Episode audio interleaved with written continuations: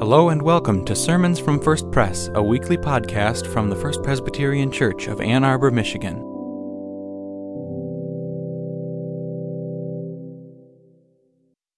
Let us pray. Shine within our hearts, loving Lord, with the true light of your divine knowledge, and open the eyes of our minds that we may comprehend the message of your word. Through Jesus Christ our Lord. Amen. This morning's Old Testament reading is from the second book of Samuel, chapter 12, verses 1 through 10, 13, and 14. And the Lord sent Nathan to David. He came to him and said to him, There were two men in a certain city, one rich and the other poor. The rich man had very many flocks and herds but the poor man had nothing but one little ewe lamb which he had bought. He brought it up, and it grew up with him and with his children. It used to eat of his meager fare, and drink from his cup, and lie in his bosom, and it was like a daughter to him. Now there came a traveler to the rich man, and he was loath to take one of his own flock or herd to prepare for the wayfarer who had come to him. But he took the poor man's lamb and prepared that for the guest who had come to him. Then David's anger was greatly kindled against the man. He said to Nathan, As the Lord lives, the man who has done this deserves to die. He shall restore the lamb fourfold because he did this thing and because he had no pity. Nathan said to David, You are the man. Thus says the Lord, the God of Israel I anointed you king over Israel, and I rescued you from the hand of Saul. I gave you your master's house and your master's wives into your bosom, and gave you the house of Israel and of Judah. And if that had been too little, I would have added as much more. Why have you despised the word of the Lord to do what is evil in his sight? You have struck down Uriah the Hittite with the sword, and have taken his wife to be your wife, and have killed him with the sword of the Ammonites. Now, therefore, the sword shall never depart from your house, for you have despised me, and have taken the wife of Uriah the Hittite to be your wife. David said to Nathan, I have sinned against the Lord. Nathan said to David, now the Lord has put away your sin. You shall not die.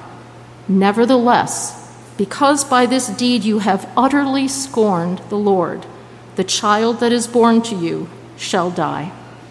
This is the word of the Lord. The New Testament reading is from the letter of Paul to the Ephesians, chapter 4, beginning at verse 7. But each of us was given grace according to the measure of Christ's gift. Therefore, it is said, when he ascended on high, he made captivity itself a captive. He gave gifts to his people. When it says he ascended, what does it mean but that he who had also descended into the lower parts of the earth? He who descended is the same as he who ascended far above all the heavens so that he might fill all things. The gifts he gave were that some would be apostles, some prophets, some evangelists, some pastors and teachers, to equip the saints for the work of ministry, for building up the body of Christ, until all of us come to the unity of the faith and of the knowledge of the Son of God, to maturity, to the measure of the full stature of Christ. We must no longer be children tossed to and fro and blown about by every wind of doctrine, by people's trickery, by their craftiness and deceitful scheming.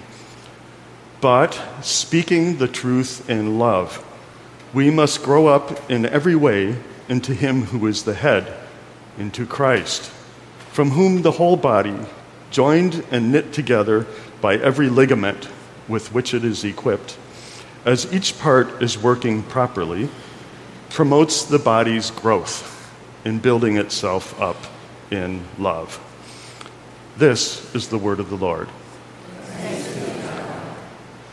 Let us pray. May the words of my mouth and the meditations of all of our hearts be acceptable in your sight, O God, our rock and our redeemer. Amen. It's a remarkable thing that the First Presbyterian Church of Ann Arbor devotes a Sunday each year to the university. It's even more remarkable that it issues the invitation to preach to someone from Notre Dame. Surely this is what Jesus meant when he commanded us to love our enemies.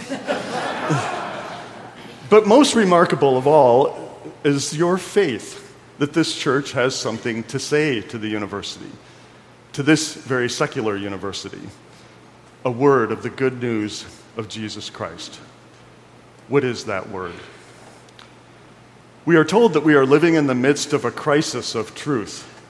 We hear that social media, the airwaves, traditional media, are awash with fake news, alternative facts, truthiness. We see books with titles like Post Truth, Saving Truth, and The War on Truth on bestseller lists. Two years ago, Oxford Dic- Dictionaries anointed the term post truth the word of the year. And just last month, the crisis of truth reached a new high, or maybe a new low, when a public figure declared that truth isn't truth. Of course, people have always lied, deceived, fudged, manipulated facts. What makes our situation a crisis is that the hostility seems directed not just at facts we don't like, but at the very idea of truth itself. The conviction that what we say and do is accountable to what's true. If you're part of a university or you live in a university town, you might think the university is a refuge of truth, exempt from the crisis. Don't university administrators keep telling us they stand for the uh, unfettered pursuit of truth? Don't many universities, including the University of Michigan, have the word truth in their mottos? Maybe University Sunday is a day to celebrate the university as an island of truth in a sea of falsehood. But if you follow what's happening in universities, you know they're facing their own crises of truth. In the natural sciences and social sciences, researchers are unable to reproduce the results of many published studies that have passed peer review.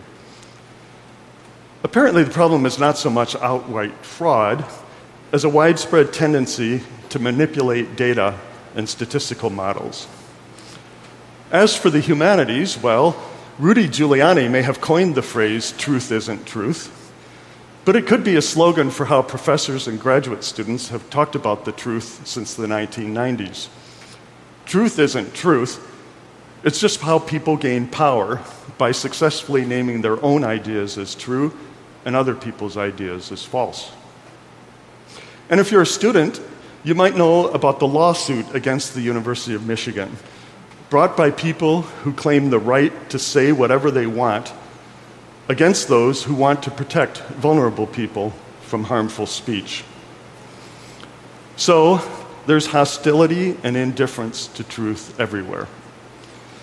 But what if it's at least partly because we're not speaking the truth in love?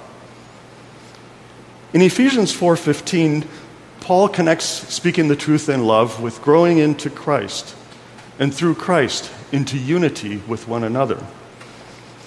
This verse comes right after he has warned the Ephesians not to be blown around by false doctrines. There's no indifference to truth here. Truth matters. We don't dispense with it for the sake of love. But truth must be spoken in love. Speaking the truth truly must be a deed we do lovingly. What does it mean to speak the truth in love? John Calvin got to the heart of it. Paul's point in this verse, he said, is to join a diligence for truth with a care for mutual fellowship. A diligence for truth with a care for mutual fellowship. Maybe this is the good news the church has to proclaim to the university. Consider the lawsuit against the university. What if the plaintiffs could see that universities stand for free speech, not so people can say whatever they want, but because they have a diligence for truth? What if the university could see that the point of restrictions on speech isn't to protect people from speech that makes them uncomfortable, but to make possible the mutual fellowship that enables every one of its members, including the most vulnerable ones, to join together in the pursuit of truth. But we know it's not easy to speak the truth in love. Truth can be hard. We talk about the cold truth, facing up to the truth. Truth can hurt. We routinely suppress truth to avoid hurting other people's feelings. Paul doesn't tell us it will be easy to join diligence for truth with care for mutual fellowship, but he gives us some hints. Let's consider three of them. The first hint is that truth isn't just what someone says, it's also the person who says it. In John's Gospel, Jesus says, I am the way, the truth, and the life. Truth is, first of all, a person. The word Paul uses for speaking the truth in Ephesians 4:15 also means being the truth. What we say comes from who we are. If we're going to speak the truth in love, the truth has to be something we are, not just something we say. Nothing is harder for a doctor than telling her patient the truth about his terminal cancer or dementia.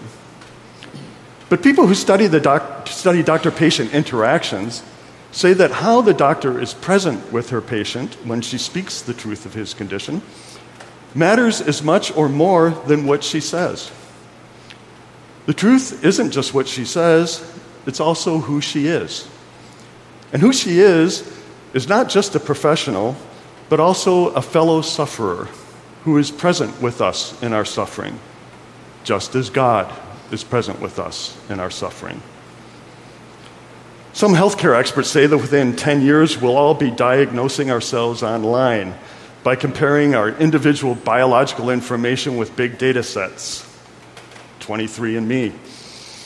If that happens, the greater accuracy of diagnosis will be a great gain in diligence for the truth. But without the presence of a doctor who accompanies us in our frailty, it will be a great loss in care for mutual fellowship. Truth is the person, not just the words. To speak the truth in love, we have to reach the person. We're Presbyterians. We're good at speaking truth to power. But too often, we think it's enough to confront power with truth. We condemn wrongdoing, but we don't reach the person who does the wrong. In our Old Testament reading, the prophet Nathan speaks the truth to King David. David thinks he's entitled to Bathsheba. After all, he's king. He thinks he can dispose of her husband's life. After all, he's king. Nathan speaks the truth to King David. He must confront David with the truth about his power. But he also knows that David can resist the truth. After all, he's king. So rather than tell David what he's done wrong, he tells a story that forces David to see himself as the wrongdoer. Truth is a person, David is forced to speak the truth about his own power, that he's not an entitled king, but a pitiless tyrant. And knowing who he is, and not only what he's done, is the first step of his repentance. Truth is a person. The second hint is that to speak the truth in love is to speak with humility. It's to know we don't own the truth. In John's gospel, the same Jesus who says, I am the truth, also says that he doesn't speak on his own, but he speaks what he hears from his Father. Jesus is the truth precisely because he treats the truth as God's gift to him and not his own possession. What does it mean to, to own the truth? Well, sometimes we're so convinced we know the truth that we betray a deeper truth. Job's friends knew the truth about suffering. Everything they said to Job was correct, according to the Old Testament. Yes, God is righteous and just. Yes, God ultimately rewards the good and punishes the evil. Yes, the God who wounded Job will bind him back up. Job's friends owned these truths, and they weren't about to let Job's misery challenge them. And so, in their diligence for the truth, they betrayed the deeper truth of their mutual fellowship with their suffering friend. Everything two spouses say to each other in a disagreement might be true. But when each of them presumes they own the truth, their diligence for the truth betrays the deeper truth of their mutual fellowship, which depends on seeing the truth of the other side. It's easy for academics to forget this point. Academics like to weaponize the truth. We have it, and you just have to accept it. What academics say to the public about climate change, immigration, and race is no doubt correct, and it needs to be said. But if it's spoken as the truth they possess and others don't, it won't be surprising if their diligence for the truth provokes hostility to truth rather than creating mutual fellowship with their fellow citizens. There's a better way.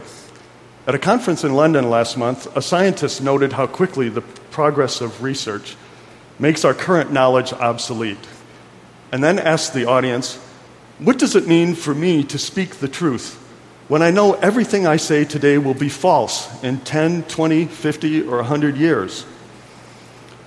True academics know they don't own the truth. Truth belongs to the ongoing process of inquiry. And if they can accept that truth, they'll be well on their way to speaking the truth in love. The third hint is that speaking the truth in love might mean suffering for the truth. Diligence for the truth can mean rejection. Just ask whistleblowers who are shunned by their coworkers. Today, diligence for the truth can bring relentless harassment online and in real life. Just ask the parents of the murdered Newtown school children. And the harassment can be especially severe towards women. Just ask climate change scientists like Katharine Hayhoe and Kim Cobb, who tell their stories in the August Scientific American. What can we say to those who suffer for the truth? We can tell them they don't suffer alone.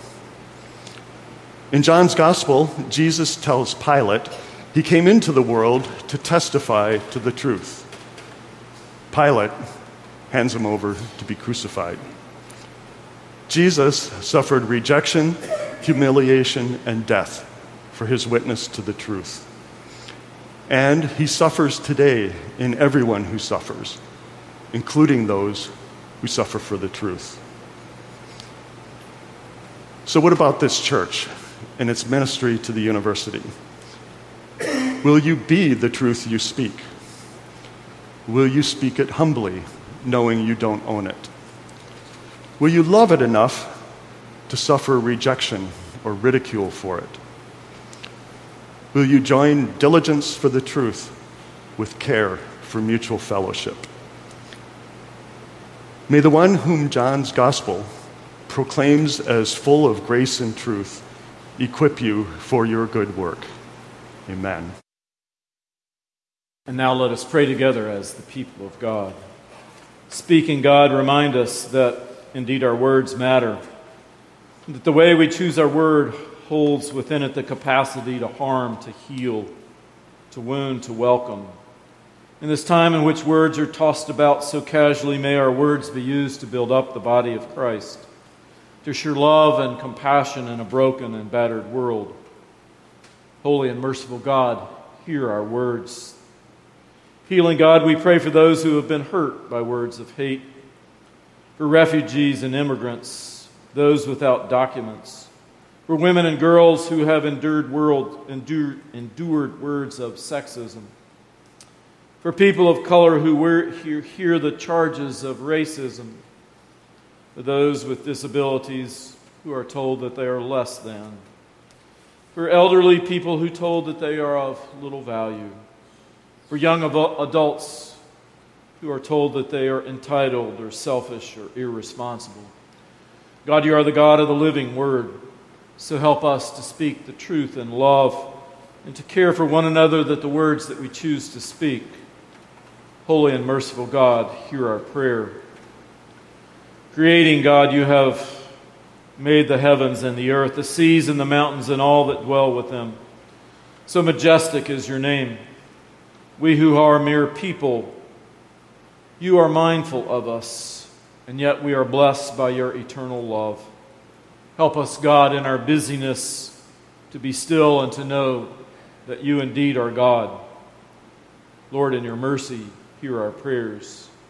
Listening, God, you hear the cries of those in anguish in Wilmington and Myrtle Beach and Conway and Greenville, in Syria and in the Philippines, along our southern borders in Egypt or Sudan and Afghanistan, and in so many places around our county and our world.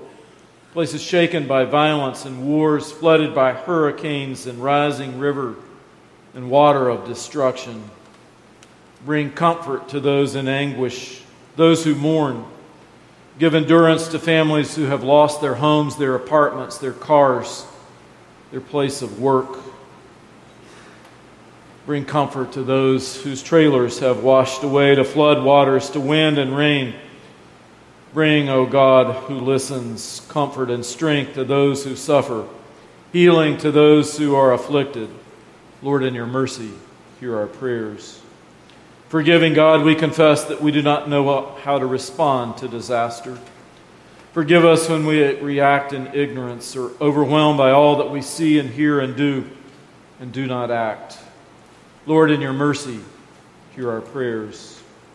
Compassionate God, whose love never fails, teach us again how to love as you do, that we might be your hands and feet in the world, bringing water to those who thirst, food to those who hunger clothing to those who are naked, shelter to those who are homeless and afraid, medicine for those who are ill, friendship for all who are in prison. Help us to see your people and your world as you see it, O God. Lord, in your mercy, hear our prayers.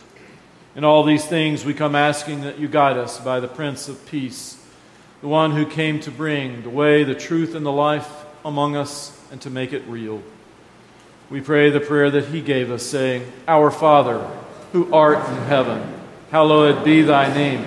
Thy kingdom come, thy will be done, on earth as it is in heaven. Give us this day our daily bread, and forgive us our debts, as we forgive our debtors. And lead us not into temptation, but deliver us from evil. For thine is the kingdom, and the power, and the glory forever. Amen. Thanks for worshiping with us. For more information, visit us on the web at www.firstpresbyterian.org or send an email to info at firstpresbyterian.org. See you next week for another sermon from First Pres.